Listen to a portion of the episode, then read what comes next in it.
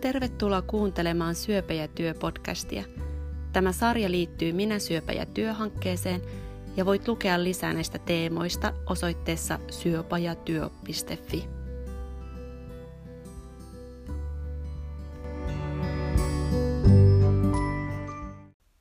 Hei vaan hyvä kuulija ja kiva kun tulit tänään Syöpä ja työ-podcastin pariin. Minä olen Marketta Liljeström ja työskentelen työelämäkoordinaattorina Minä syöpä ja työhankkeessa – Tänään jaksoon tulee vieraksi toinen Marketta, nimittäin Marketta Komulainen Pohjois-Karjalan syöpäyhdistyksestä. Hän on toiminut siellä jo pidempään sairaanhoitajana ja vastaa paljon kuntoutuksen asioista. Ja kolme vuotta sitten Marketta sairastui itse syöpään. Tässä jaksossa hän avaa omien kokemusten kautta sitä, miltä syövästä kuntoutuminen tuntuu ja millä tavalla se oma kokemus syvensi hänen ammattitaitoaan. Hei Marketta. No hei, hei Marketta. Nyt on kaimat linjoilla. Tosi mukava, että suostuit tulemaan tähän podcastiin mukaan. Vähän niin kuin kahdella hatulla omista kokemuksista lähtien ja sitten myös ammattitaitoasi jakamaan. Joo, kiitos Marketta kun pyysit. Ja tosiaan olen mielelläni molempien hattujen kerää tähän, tähän podcastiin. Ja, ja tuota, sä halusit myös sitä kokemuksen ääntä sitä, että kun on oma kokemusta syöpään sairastumisesta ja siitä toipumisesta ja kuntoutumisesta ja sitten mä oon ollut syöpäsairaanhoitajana nyt jo yli 20 vuotta. että tota, on niinku tavallaan mun omissa ajatuksissa se oma sairastumisaika, se oli sellaista pätevöitymisen aikaa vimpan päälle. No tämä se just olla, jossain muistan jonkun tilaisuuden jälkeen käytävällä juteltiin ja sä puhuit siitä, että miten se oli sulle semmoinen vähän niin kuin erikoistumiskoulutus tai, tai sellainen lisäpätevöityminen, se oma sairastuminen Joo. kaikesta sun tästä ammatillisesta osaamisesta huolimatta tai sen mm. päälle. Mutta sä sairastuit siis, onko sitä nyt kolmisen vuotta, sun piti olla terve, mutta sitten sulta löytyikin syöpä. Joo, se oli varmasti semmoinen hyvin tyypillinen tarina, että Olin silloin 57-vuotias ja kävin joukko seulonnassa mammografiassa ja sieltä sitten rintasyöpä löytyi kolme vuotta sitten näitä aikoja marraskuussa. Ja tuota, tosiaankin tuli täysin puskista se oma sairastuminen. Ei tietenkään oikein ennakoinut millään tavalla, millä oireillakaan, niin ne asiat kaikki, mitä mä olin 20 vuoden aikana, liki 20 vuoden aikana silloin työssäni kokenut, tavannut ihmisiä, potilaita, läheisiä sekä sairaalamaailmassa että täällä syöpäjärjestössä työntekijänä, kuntoutustyötä tekevänä, niin olisi jotenkin aika mykistyttävä kokemus, kun ajattelen, että kun kaikki, kaikki se tieto tulikin niin kuin keholliseksi kokemukseksi, niin mä monta kertaa pohdin, että onko mä ennen tiennyt niin kuin yhtään mitään. Että ne tuntui ne asiat kuitenkin, vaikka ne oli tuttuja, ihan, ihan yksityiskohtia myöten, niin silti ne tuntuu, että hetkinen, että siis tällaistako se oikeasti on. Että ei sitä niin kuin pysty kuvittelemaan niin hyvin tai olemaan niin empaattinen, että osaisi ihan täydelle ymmärtää ennen kuin se itse kokee. Jos sä ajattelet, sä sanoit, että se oli semmoinen kehollisena kokemuksena erilainen. Oliko jotain sellaisia asioita, että sä Pohjois-Karjalan syöpäyhdistyksessä hoidat paljon sitä kuntoutuksen tonttia mm. ja niitä kysymyksiä siellä. Ja sitten sen hoitopolun jälkeen siihen, siinä kuntoutumisessa ja palautumisessa, niin oliko jotain sellaisia asioita, mitkä sua oikein erityisesti yllätti tai, tai hämmästytti siinä sen oman kokemuksen kanssa? Joo, no sitähän oli kuvitellut, että on kuullut jo ihan kaiken, koska oli kuullut jo niin paljon niitä ihmisten omia tarinoita. Mä kuuntelen aina ihmisten puhumista aina tarinoina. Musta se on jotenkin luonnollista ja mielekästä ja mielenkiintoista. Mutta kun mä ajattelen sitten sitä mun omaa potilaan polkua tai sitä mun omaa tarinaa siitä, kun mä sairastuin ja siitä toivuin ja kuntouduin, niin mä mietin monesti, että mä oon varmaan semmoinen lääkeimuri, että mä koen kaikki, mun kroppa ottaa kaikki lääkkeetkin hirveän vahvasti, että ne varmaan myös vaikuttaa, mutta sitten mä sain hurjan paljon erilaisia sivuvaikutuksia. sitten kaikki niin kuin sellainen syöpähoidoista, ennen kaikkea sytostaattihoidoista toipuminen, se tapahtui todella hitaasti. Eli vaikka mä olin tiennyt tämän jo työni kautta, että, että siihen toipumiseen pitää varata aikaa, niin, niin kun sitten siinä käytännössä meni ainakin vuosi sytostaattihoitojen loppumisesta – seuraavaan kesään, eh, niin mä ajattelin, että onko tämä niinku todellista, Et vai onko mä niinku vähän semmoinen laiska, vai eikö mä vaan huvita, vai mikä minussa on vielä, että ihan juuri niitä samoja kysymyksiä, samoja asioita, minkä kanssa mä kipuilin, kun mitä niin monet oli kertonut mulle kyllä, että, että miksi niin kuin elämän halu tai elinvoima – niin vielä hakee uomiaan, vaikka kaikki hoidot on jo ohi ja kaiken pitäisi olla jo ihan niin kuin hyvin. Niin sitten kuitenkin kaikki tapahtuu jotenkin kauhean hitaasti. Ja, ja välillä se kysyy sitten aika paljon myös semmoista omaa mieltä ja kärsivällisyyttä, että enkö mä oikeasti niin kuin kuntoudukaan niin nopeasti kuin mä itse niin kuin mieleni kautta tahtoisin. Että kroppa niin kuin tavallaan kuntoutui niin kuin ihan omaan tahtiinsa. Puhumattakaan sitten omasta mielestä, joka vaati myös sen oman aikansa.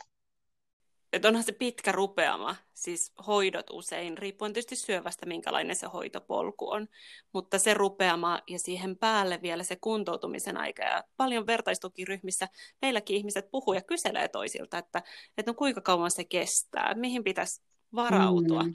Ja sitten vaikka sitä koittaa itsekin työntekijänä lukea eri lähteistä ja on kaikenlaisia arvioita. Joku sanoo, että sytostaattihoidoista toipuminen kestää yhtä kauan kuin niitä on saanut ja toinen sanoo, että vuoden. Ja jollakin voi olla fatiikkia ja väsymistä, jaksamisen kanssa ongelmia monia vuosia vielä, vielä hoitojen mm. jälkeenkin.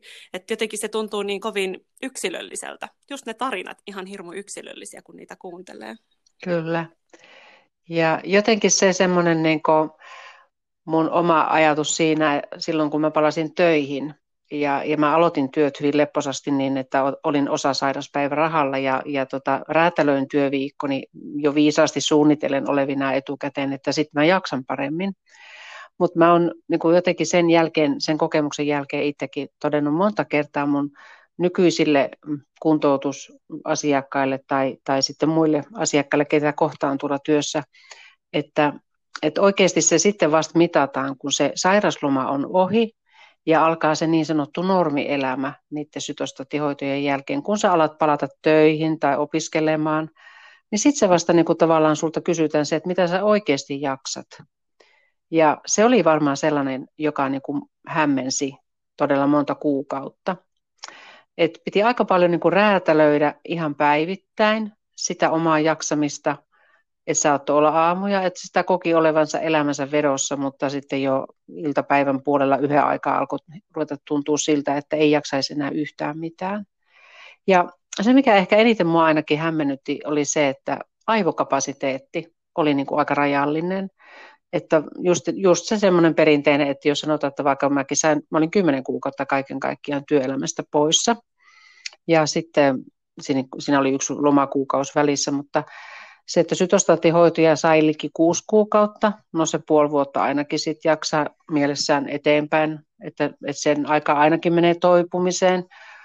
Mutta sitten se yllätti se, että, että kun palasi töihin ja oli syksy ja teki osa-aikatyötä ja kaikki suunnitelmatkin oli mielestään niin kuin paperilla hyvät, mutta sitten se käytäntö, että mitä oikeasti siinä päiväaikana voi, saattoi olla sellaisia viikkoja, että alkuviikko meni aika kivasti, mutta kun oltiin perjantaissa, ja usein meidän työpaikalla esimerkiksi on perjantaina joku iltapäiväpalaveri, niin mä oli aivan piipussa. Se oli hyvä, että mä jaksoin kuunnella, mitä ne toiset puhuu.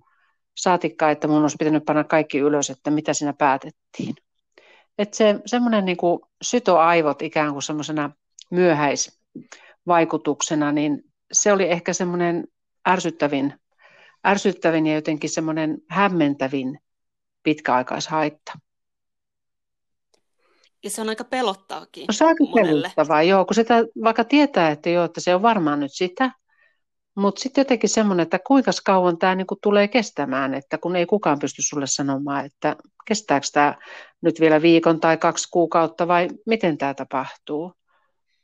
Ja sitten se ero, mikä tulee sit siinä vaiheessa, kun sä rupeat oikeasti toipumaan, että sä tunnet semmoisen, mä sanoinkin silloin, että mä tunsin ensimmäisen kerran, sit, kun oli vuosi mennyt aikaan niistä sytostaattien loppumisesta ja oltiin seuraavassa kesässä, niin mä sitten sanon, että elinvoima on se sana, että nyt mä tiedän, miltä tuntuu elinvoima, että mä tunsin sen jäsenissäni, mä tunsin sen myös ajatuksen kirkkaudessa, että mä ajattelin ihan niin kuin tälleen, että mä oon tullut takaisin, että Marke is back. Mm. Ja se oli villi tunne, semmoinen ihan, että jihaa, että ihanaa. Ja sitten mä tiesin myös siinä kohti, että mitä vailla mä olin ollut liki puolitoista vuotta. Niin, siis joku kaksi vuotta liki siitä, kun ne syöpä mm. kaikki rumpat alkoi ja kaikki leikkaukset ja leikkauksen päälle leikkaukset ja kaikki sellaiset, että kyllä se niin sit tietää, kun on sen niin sanottu normaali, normaalimpi olotila, että mitä vailla on ollut.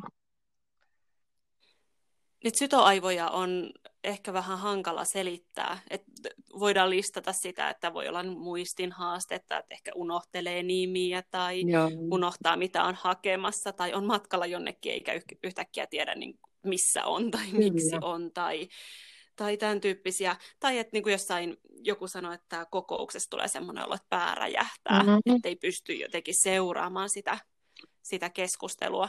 Oliko sulla jotain sellaisia mitä, mitkä yllätti tai mitkä auttoi sinua silloin, kun se tuli omalle kohdalle se, mm. se kokemus, niin ymmärtämään, että mitä se on sytoaivojen kanssa eläminen. Joo, no silloin kun ne oli pahimmillaan silloin sytostaattien antamisen aikoihin loppukeväästä 2018, niin tota, siinä oli sillä että mä huomasin, että mulla oli sanomalehti edessä, ja mä tajuan, että mä oon vaan pitänyt sitä edessä, enkä mä yhtään tiedä, mitä siinä niin kuin lukee. Että ne sanat ei oikein lähtenyt tarttumaan sieltä mun päähän, ihan niin kuin mä en osas lukea.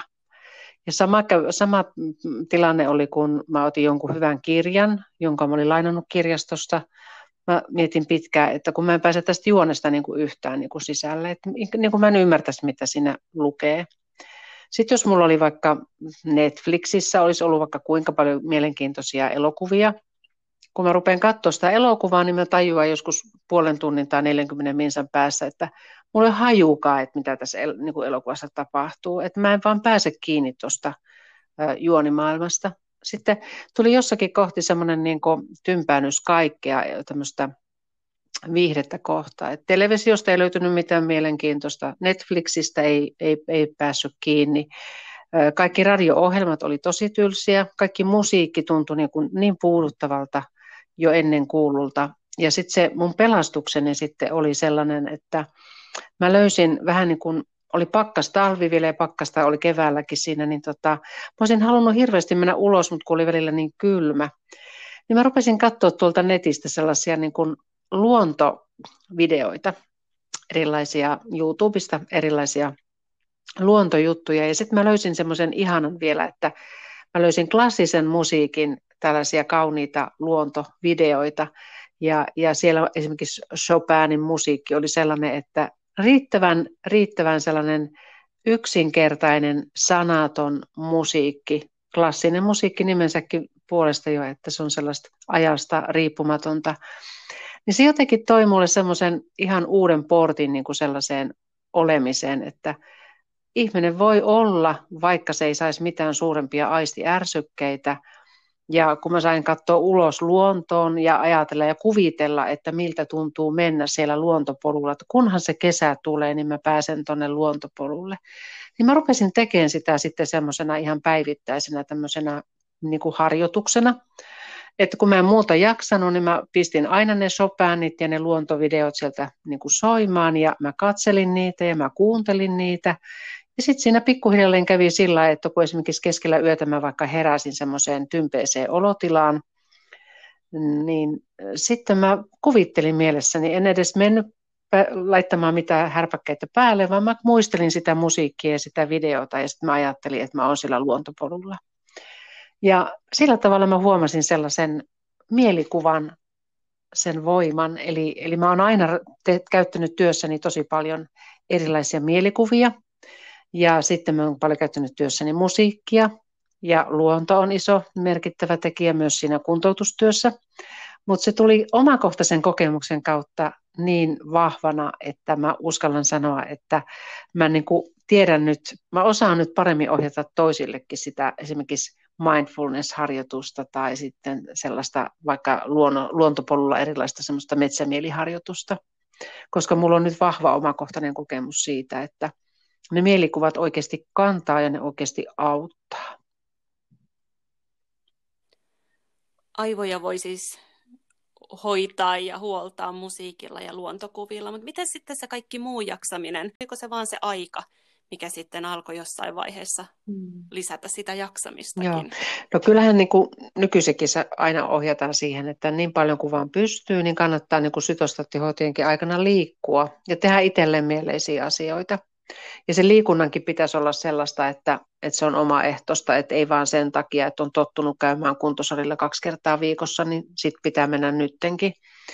No mä kävin kuntosalilla ja mä kävin lenkkipolulla, mutta hyvin lempeällä, lempeillä sellaisilla, eli hyvin pitkälle niin kuin omaa kehoa kuunnellen. Ja mun onni oli ystävä, joka tuli talviaikaankin potkurin kanssa. Meillä on täällä tämä potkukelkka, eli Pohjois-Karjalassa potkuri, niin se on se meidän tämmöinen talvinen liikuntaväline. Ja sitten tota, meillä on sitä lunta talvella paljon enemmän kuin teillä siellä Etelä-Suomessa. Tota, Kyllä. Mulla oli ystävä, joka... niin, mulla oli ihana ystävä, joka tuli tota, aina potkurin kanssa, kun mulla oli huonommat päivät. Ja se sanoi, että kävellään, mikä kävellään, ja sitten istut välillä tuossa potkurissa. Ja ja tota, mennään aina sitten tuo yksi, yksi lenkki ja sitten mennään sun ehdoilla. Ja sitten siinä kävi joskus niin, että me käveltiin kaksi tuntia, kun mä aina sanoin, että kävellään vielä tuo nurkka ja kävellään vielä tuo nurkka ja sillä tavalla. Että tavallaan niin kuin siinä on se, että tavallaan sanotaan, että joo, pitää kuunnella itteensä, mutta jos liikaa kuuntelee itteensä, niin eihän sieltä sohvan pohjalta vitti nostaa itseensä missään vaiheessa ylös. Että kyllä välillä on ihan, se on ihan ihana, että jos sulla on yksi semmoinen ihminen, joka sanoo, että nyt lähetään, että viisi siitä, miltä tuntuu, että nyt hynttyt niskaan ja nyt mennään. Ja sitten toinen oli tietysti, mulla ainakin tietysti piha ja puutarha kesällä. Mulla on sitten toinenkin ihana ihminen läheisyydessä, eli mun sisko, joka tuli mulle orjaksi sitten keväällä. Se sanoi, tuli tuohon kotiovelle ja sanoi, että orja on tullut taloon, että häntä saa nyt komentaa neljä päivää. Ja niin me sitten yhdessä pungettiin tuolla mä välillä niin kuin konttasin ja mä välillä niin kuin istuin ja huovuin ja mä ajattelin, että musta ei tule ikinä enää niin kuin elävää ihmistä. Mutta joka ikinen päivä sitten ja joka ikinen semmoinen hyvä hikinen punnerus kuitenkin palkitsi. Oli raato kipeänä ja paikat kipeänä illalla, niitä tuntui ei pysty kävelemään, mutta sitten sitä kuitenkin lepäämällä seuraavana aamuna todesi, että joo, että se, se on, kyllä se nukkumalla menee ohi. Et kuitenkin semmoinen niin kuin, semmoinen itsensä kanssa niin kuin vähän semmoinen mittaaminen, että tota, teen ja jaksan ja, ja tota, sitten välillä pidetään niitä ihan lepopäiviä, että ei missään nimessä semmoista niin kuin väkipakolla tekemistä. Mutta että se on just se semmoinen vaikea juttu, että sun pitää räätälöidä se sopiva liikunta, sopiva rasitus, kun sitten taas sun pitää jättää sopivasti sille palautumiselle ja vähän ylimääräisellekin levon hetkelle mahdollisuutta. Et siinä se onkin semmoinen titraileminen se, se on aina yksilöllistä ja siihen ei voi, ei voi kenellekään sanoa semmoista yhtä reseptiä, että, että jokaisen pitää vaan niin kuin makustella ja mittailla se oma jaksaminen niin kuin täysin itse. Mutta välillä pitää ottaa semmoisia niin haasteitakin vastaan, että, että tota, jos niin kuin aikaisemmin vaikka katsoo, että no vielä viime viikolla mä en jaksanut kuin ton ja ton verran kävellä, mutta kyllä kannattaa niitä haasteitakin ottaa, koska sitten se on aivan ihanaa sit se hyvä mieli, että, että jaksoi. Ja ainahan siellä voi lenkkipolulla pysähellä. Ei ole mikään pakko mm. pahtaa niin kuin yhtä soittoa eteenpäin. Tuossa ehkä se sun ammattitaito ja ennakkotiedotkin auttoi siinä, että joskus ihmiset puhuu siitä, että miten se tulee yllätyksenä ja miten harmittaa sitten, että jos yhtenä päivänä vähän itseensä haastaa enemmän, että se takapakki seuraavana mm. ja se, mm. se maksun aika sitten seuraavana päivänä. Niinpä jos onkin sitten kovin uupunut, niin että et sen kanssa jotenkin sinuiksi tuleminen ja sen kestäminen, niin se on, Kyllä. voi olla aika hankalaa. Joo, ja sitten niin huomasi sellaisen, että kun tota oma mieli olisi kauheasti jo kaivannut kaikkia sellaisia niin menoja ja sosiaalista elämää, esimerkiksi just vaikka elokuvailtoja tai mennä ystävien kanssa syömään tai mitä milloinkin, mitä nyt tavallaan me tehdään, kun ei ole korona-aikaa, silloin ei ollut koronaa, niin se jotenkin se, että ei, ei viikkoon mahtunut hirveän montaa menoa, että jos niitä ei nyt muutenkaan mahdu työviikon aikana monta, mutta sitten tavallaan piti niin kuin aika lailla niin kuin ennakoida se, että, että jos on niin kuin vaikka keskellä viikkoa yhtenä iltana joku meno, niin sitten muina iltoina se sitten suunnittelet semmoisen, niin kuin, että sitten vaan itsekästi itseäsi ajatellen, että, että eikä, eikä niin kuin, että se, se on varmaan meillä kaikilla se, että kenellä on minkä ikäiset lapset siellä kotona tai sitten sukulaisia, jotka tarvii vähän apua tai sä oot luvannut jotakin naapuriapua vaikka jollekin ja sitten sä joudutkin kieltäytymään, niin sehän on aina vähän semmoinen morkki siinä niin kuin heti kaverina, että, että onko tämä liian itsekästä nyt, jos mä sanon, että mä en nyt jaksa. Mutta yllättävän hyvin kyllä niin kuin ihmiset yleensä suhtautuu. Syöpä on niin kuin jotenkin sanana ja monen ihmisen kokemusmaailmassa kuitenkin se, että ihmiset arvostaa sitä, jossa ihan reilusti sanotat vaan, että he kuule, nyt ei vaan irtoa tästä tytöstä enempää, niin että älä tykkää pahaa, tässä ei ole mitään henkilökohtaista. Et mun mielestä siinä se tulee se avoimuuden merkitys, että mitä avoimemmin kertoo, niin kuin reilummin kertoo, mistä on kyse, niin kyllä ihmiset ymmärtää yleensä hirveän hyvin.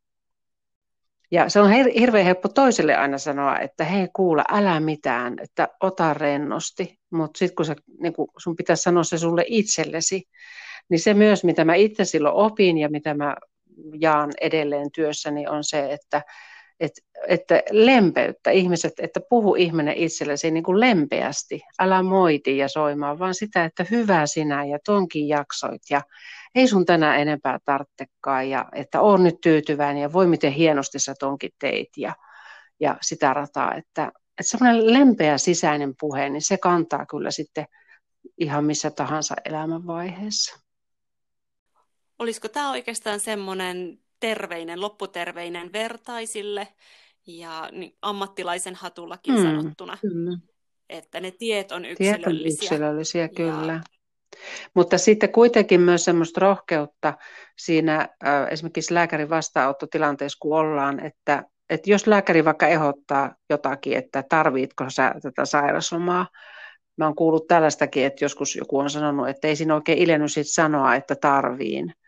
Et sekin, että tota, et pitää, omaa, pitää muistaa olla niin kuin omalla puolella. Et ei sairaslomalla tarvitse, niin kuin, sairasloma ei tarvitse suorittaa, tai sairautta tai toipumista ja kuntoutumista, niin ei sitä tarvitse suorittaa kenellekään. Se on vaan niin kuin just for me. Ja, ja se, että sä itse tunnet omat voimavarasi, että jos sitten rupeaa tuntua siltä, että, tota, että tämä A-vaihtoehto, mitä mä ensin suunnittelin, ei tämä toimikaan, niin mulla on suu sanoa sitten, että hei, että voitaisiko me nyt uudestaan jutella. Mä tain sittenkin tarvita myös sitä sairaslomaa. Että tavallaan se on jotenkin kauhean tiukassa se semmoinen, että sairaslomallakin pitäisi suorittaa tai saada jotain aikaiseksi. Se oli mullakin hirmu vahvana silloin ensimmäiset kuukaudet, että mä jotenkin tekisin jotain hyödyllistä, niin kuin, että nyt on aikaa. Mutta se, että Joo, että siis ei, että silloin on lupa niin kuin, niin kuin tavallaan olla myös välillä siinä off-asennossa. Ja sitten off-asentohan ei todellakaan tarkoita sitä, että sä vaan oot.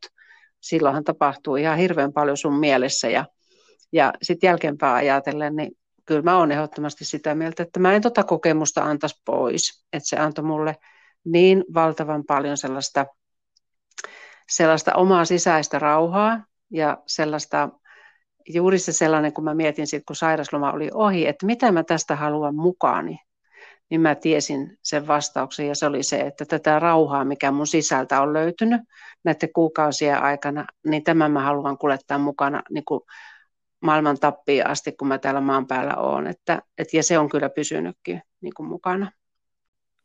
Marketta, ihana kuulla, että voit nyt hyvin ja ihana kuulla, että sulle on jäänyt rauha tuosta kuitenkin Joo. kovasta koulusta. Mm.